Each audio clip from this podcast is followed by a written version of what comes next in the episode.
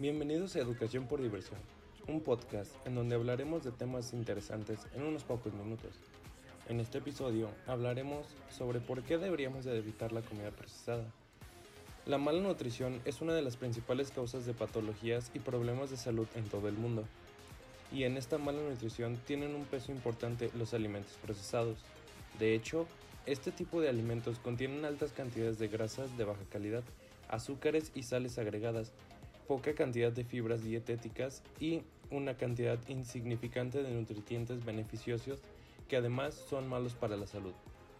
Por tanto, no es de extrañar que las personas que consumen dichos alimentos con frecuencia tienen más posibilidades de padecer algunas enfermedades y además elevan la tasa de mortalidad. Antes de explicar por qué deberíamos de evitar la comida procesada, es importante saber qué son exactamente estos tipos de alimentos. Para hacer un producto alimenticio estable, sabroso y de aspecto atractivo, los productos agrícolas crudos a menudo se someten a varios tipos de modificaciones, como lavado, corte, congelación y envasado. A veces incluso se agregan ingredientes para aumentar el sabor, la textura de estos productos procesados químicamente. Para mantener un protocolo estándar del control de calidad, casi todos los productos alimenticios se someten a algún grado de procesamiento antes de llegar al supermercado. Por tanto, es importante saber la diferencia entre tipos de alimentos procesados que existen y sobre los efectos que estos tienen en la salud.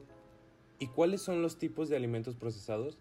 En realidad existen cuatro categorías de alimentos procesados, alimentos no procesados o mínimamente procesados, ingredientes culinarios procesados, alimentos procesados y alimentos ultraprocesados y productos y bebidas.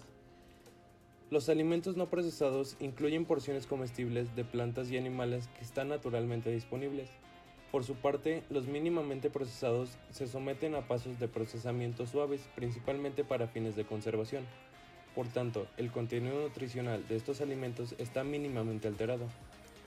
Los ingredientes culinarios procesados se derivan de alimentos sin procesar que se someten a varios pasos de procesamiento como prensado, molienda, refinado o secado.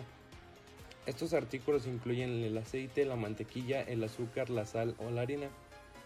Los alimentos procesados se preparan a partir de productos alimenticios de categoría 1 o 2, agregando ingredientes adicionales como sal, azúcar y grasas. Algunos ejemplos de alimentos son la carne enlatada, queso o el pan son generalmente productos que están listos para comer. Por otro lado, los alimentos ultraprocesados o altamente procesados se fabrican principalmente en la industria a partir de ingredientes obtenidos de alimentos o aditivos. Son los refrescos, las papas fritas o las galletas. El principal objetivo del ultraprocesamiento es hacer alimentos de marca altamente rentables, convincentes y atractivos que puedan reemplazar en la dieta diaria los alimentos no procesados o mínimamente procesados. Y a todo esto, ¿es saludable consumir este tipo de alimentos? Pues vivimos en un mundo en el que nos quedamos sin tiempo, y para muchas personas algunos alimentos procesados son su salvación.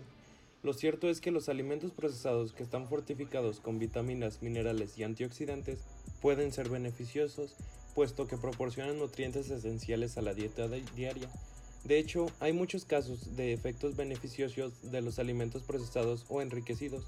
Por ejemplo, los alimentos para bebés que están fortificados en vitamina B12 y previenen la anemia o la sal, que contienen yodo y proviene el bocio. Sin embargo, a pesar de tener algunos beneficios, la mayoría de los alimentos procesados son perjudiciales para la salud, puesto que contienen una gran cantidad de grasas saturadas, azúcar, sal y una gran cantidad de calorías.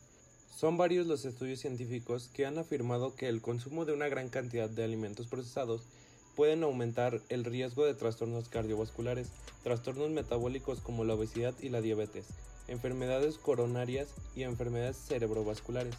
Además, también pueden afectar indirectamente al sistema cardiovascular, ya que reducen el consumo de alimentos no procesados o mínimamente procesados que son altamente nutritivos ya que contienen un mayor número de vitaminas, minerales y otros nutrientes beneficiosos.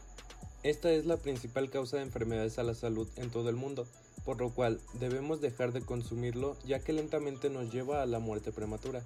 Existen muchas alternativas para la comida procesada, como las comidas económicas en México, que es más llenador, más saludable y algunas veces más barato. Por mi parte, esto sería todo. Yo soy Emanuel y no te olvides de tomar agua, te me cuidas, te bañas, chao.